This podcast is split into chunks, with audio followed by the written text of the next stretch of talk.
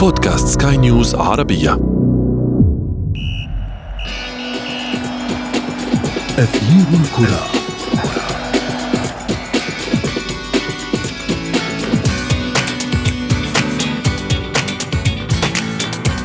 يورو 2020 لم تكن مجرد بطولة كبيرة أجلتها الظروف في الأجندة الدولية لتصبح هذا العام وإنما هي بطولة أتت لكي تعيد إلى محبي وعشاق كرة القدم متعة افتقدوها منذ بدء عام كورونا وما أدى إليه من تأثير على عالم اللعبة سواء بسبب التوقف الذي أدى إلى هبوط الأداء أو غياب الجماهير عن الملاعب.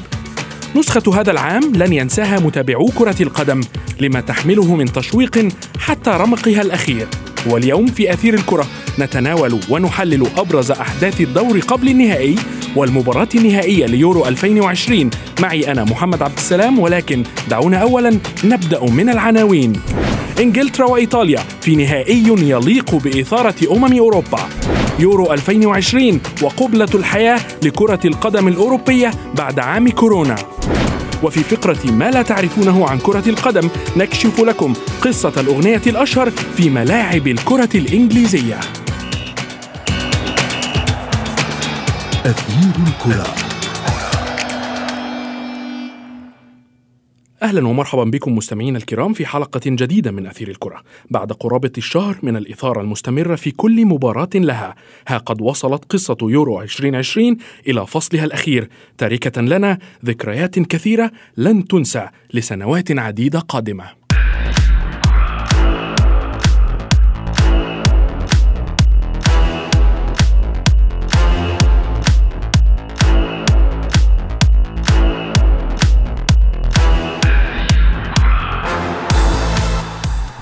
ضرب منتخب إنجلترا موعدا مع المنتخب الإيطالي في نهائي أمم أوروبا 2020 على ملعب ويمبلي الإنجليزي.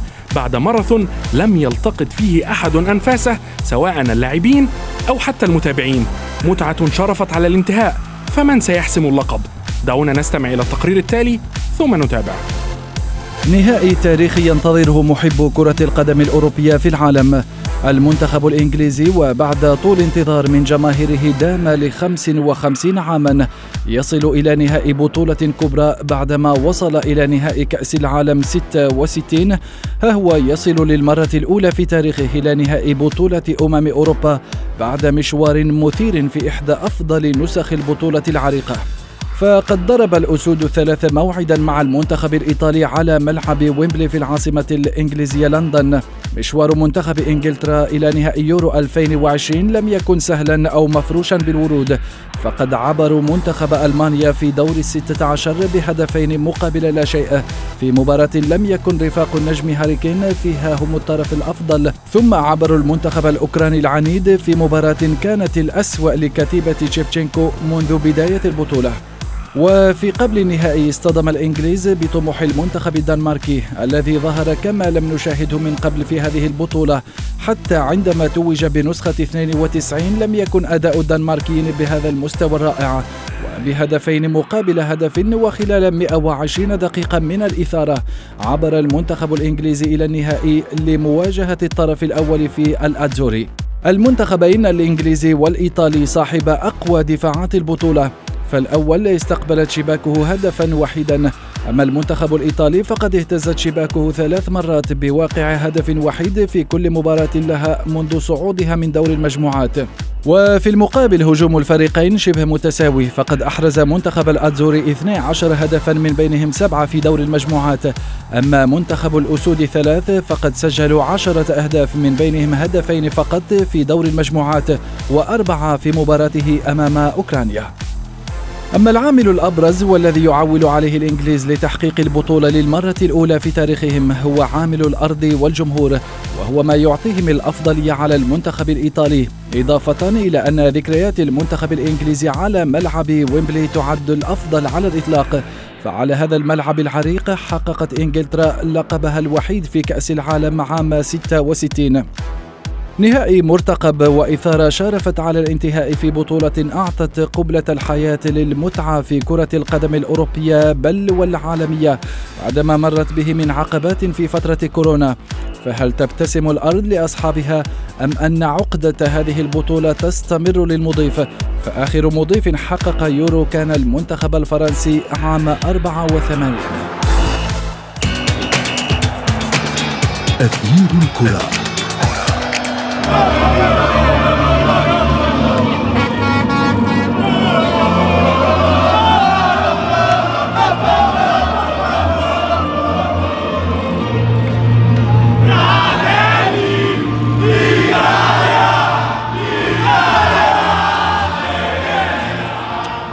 المتعة مستمرة حتى وإن كان المتبقي عليها مباراة واحدة فقط. فهذه النسخة من بطولة أمم أوروبا لن ينساها عشاق كرة القدم لسنوات قادمة. فبعدما شاهدنا دور مجموعات ناري صاحبته العديد من المفاجآت ودور 16 خرج فيه بطلاء أوروبا والعالم. وها نحن على موعد مع نهائي الحلم بين إنجلترا التي تلعب على أرضها وسط جماهيرها وإيطاليا التي تحلم بالتتويج الثاني لها بهذه البطولة. للحديث أكثر بشأن متعة يورو 2020 وحظوظ الأسود الثلاث والأتزوري ينضم إلينا الإعلام الرياضي بلال فواز والإعلام الرياضي أيضا مجدي القاسم. مرحبا بلال دعني أبدأ معك. نصف نهائي ممتع خاصة مباراة إنجلترا والدنمارك. ألا ترى ذلك؟ لا شك اليورو أوفى بكل الوعود التي كانت مؤجلة من 2020 إلى الآن.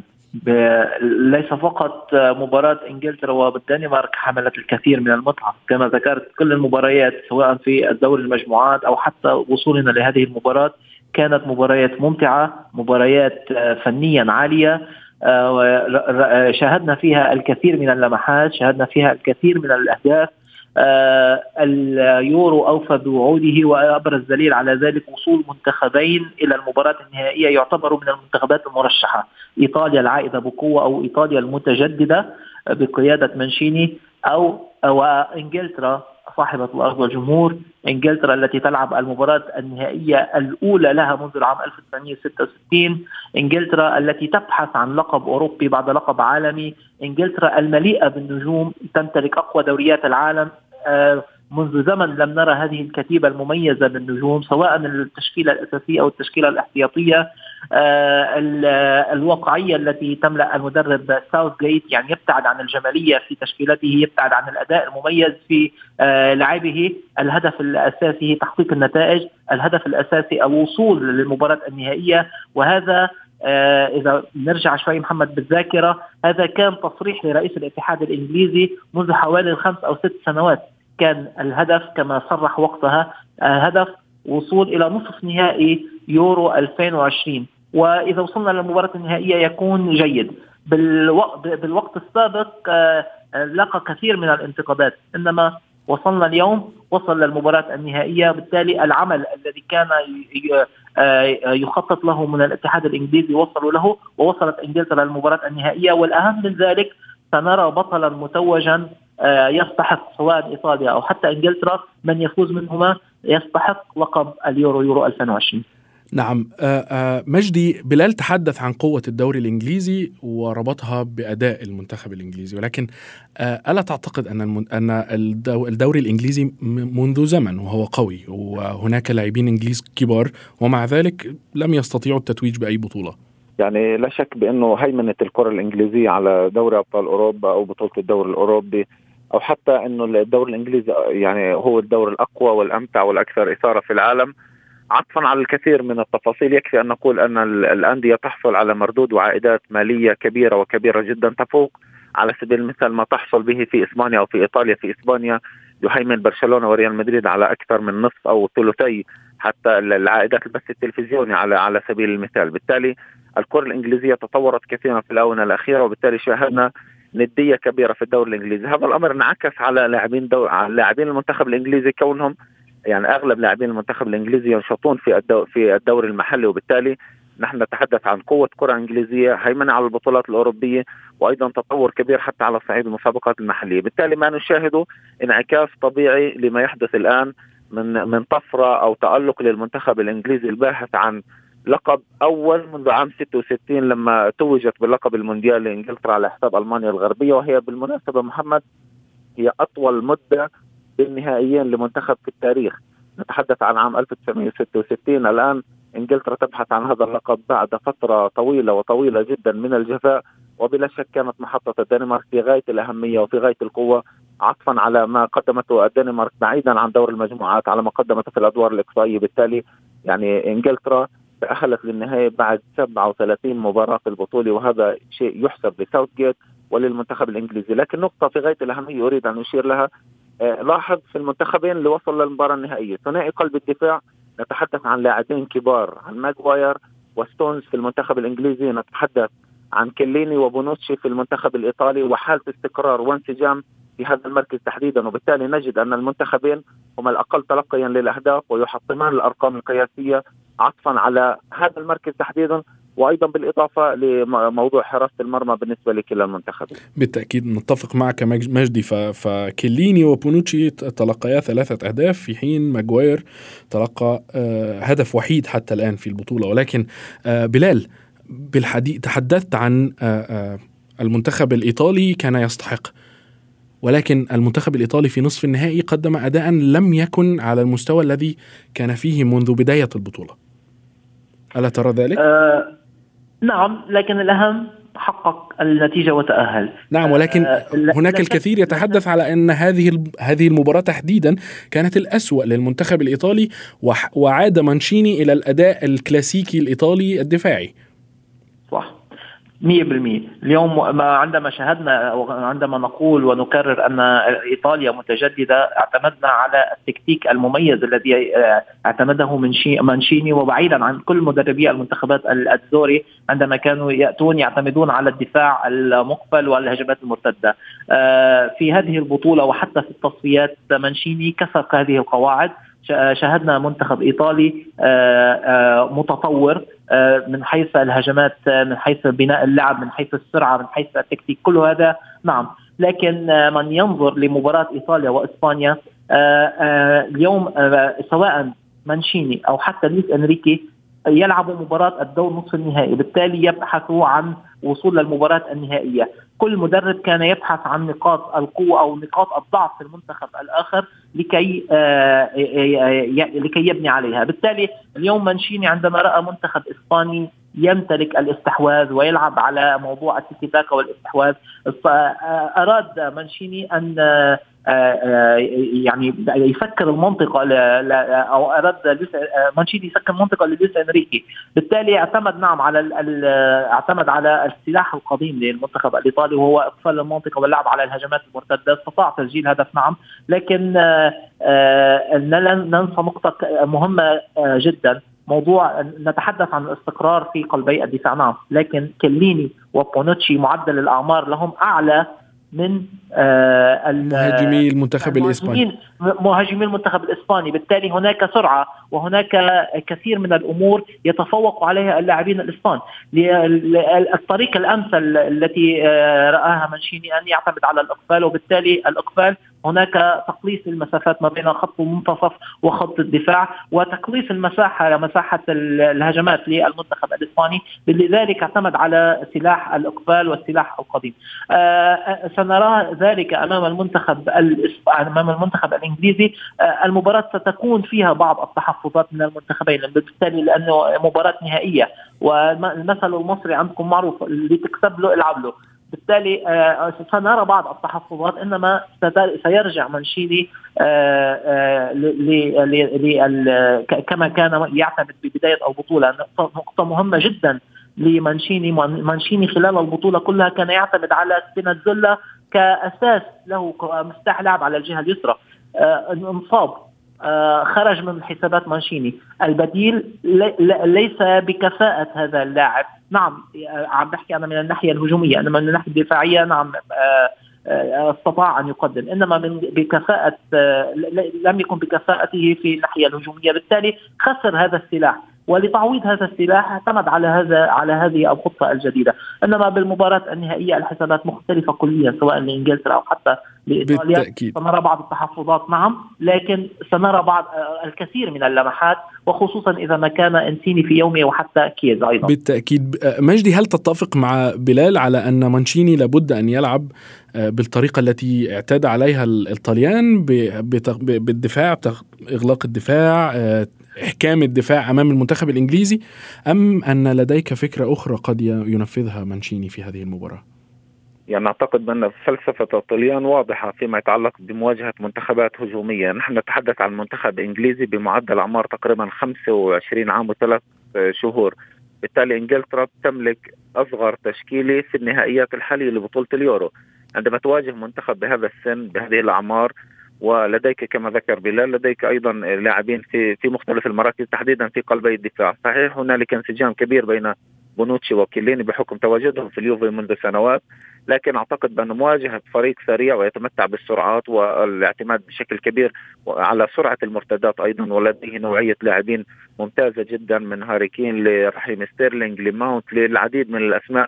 بالتالي أعتقد بأن مانشيني سيواصل اللعب بنفس الصورة التي ظهر عليها أمام المنتخب الإسباني وبكل تأكيد سيبحث عن عن النتيجة ليس عن الأداء. فإيطاليا يعني زميلي محمد تبحث عن استعادة موقعها بين الكبار التتويج بلقب اليورو. هذا الهدف كان معلن منذ البداية لتعوض جماهيرها عن الإخفاق في التأهل لمونديال روسيا 2018 بالتالي هذا مطلب لإيطاليا. صحيح في دور المجموعات شاهدنا إيطاليا تتألق تختم دور المجموعات دون أن تتلقى أهداف تسجل سبعة أهداف.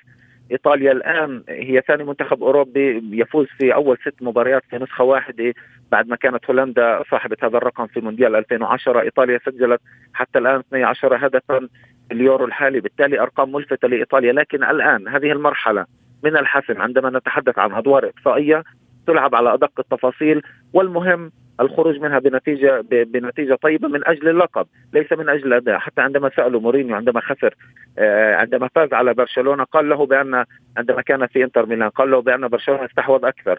قال فليأخذوا معهم الاستحواذ إلى المنزل. بالتالي يعني فلسفة الطليان البحث عن النتيجة اولا وإذا أتى الأداء فليكن. إذا لم يأتي الأداء المهم الحصول على نتيجة طيبة. بالتأكيد المهم هو الفوز والعبور. ولكن بلال شاهدنا المنتخب الدنماركي كما لم نشاهده من قبل. حتى في النسخة التي توج بها آه، عام 92 لم يكن نفس هذا الأداء. ما السر في رأيك؟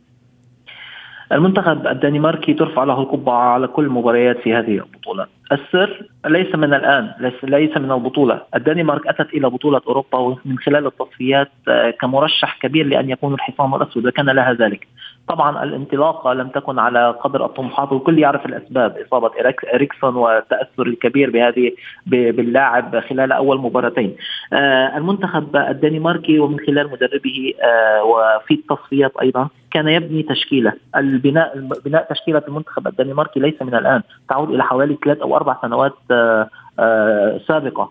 آه نرى آه أو رأينا من خلال هذه التشكيلة بعض اللاعبين الشباب اليوم دولبرغ هذا اللاعب المميز وسيكون آه سيكون آه له مطلب كبير. بالإضافة إلى كل ذلك آه قيادية اللاعب سيمون كاير شفناه في إصابة إريكسون وحتى على أرض الملعب كيف كان.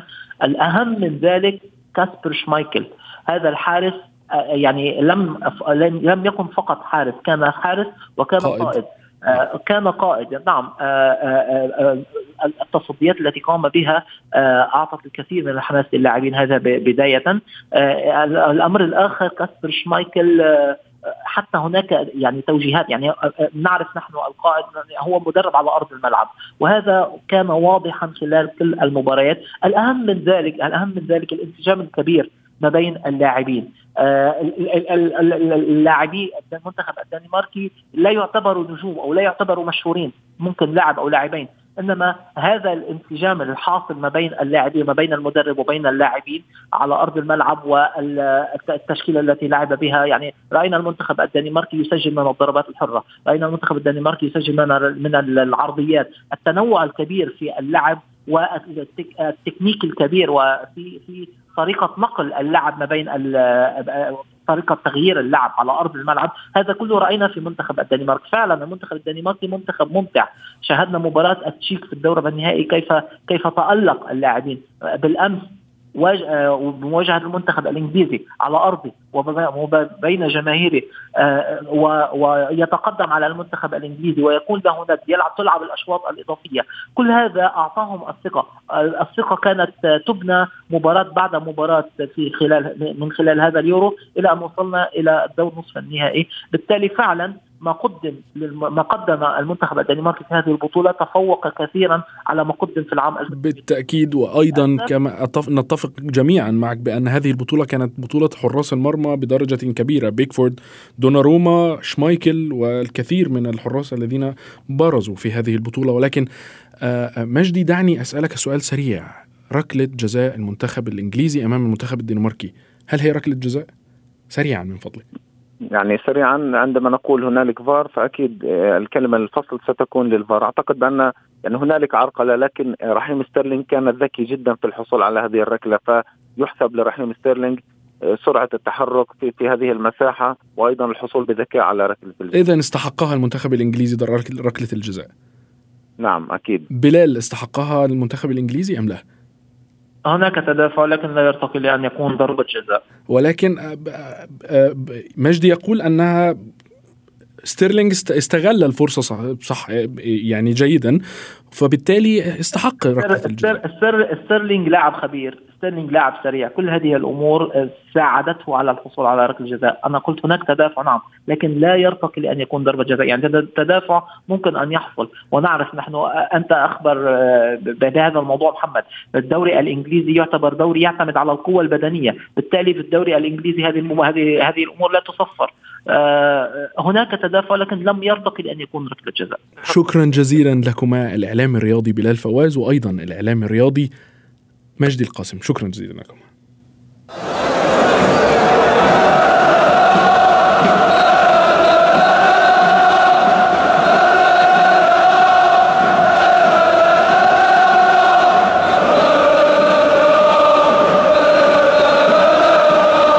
وصلنا إلى فقرة ما لا تعرفونه عن كرة القدم.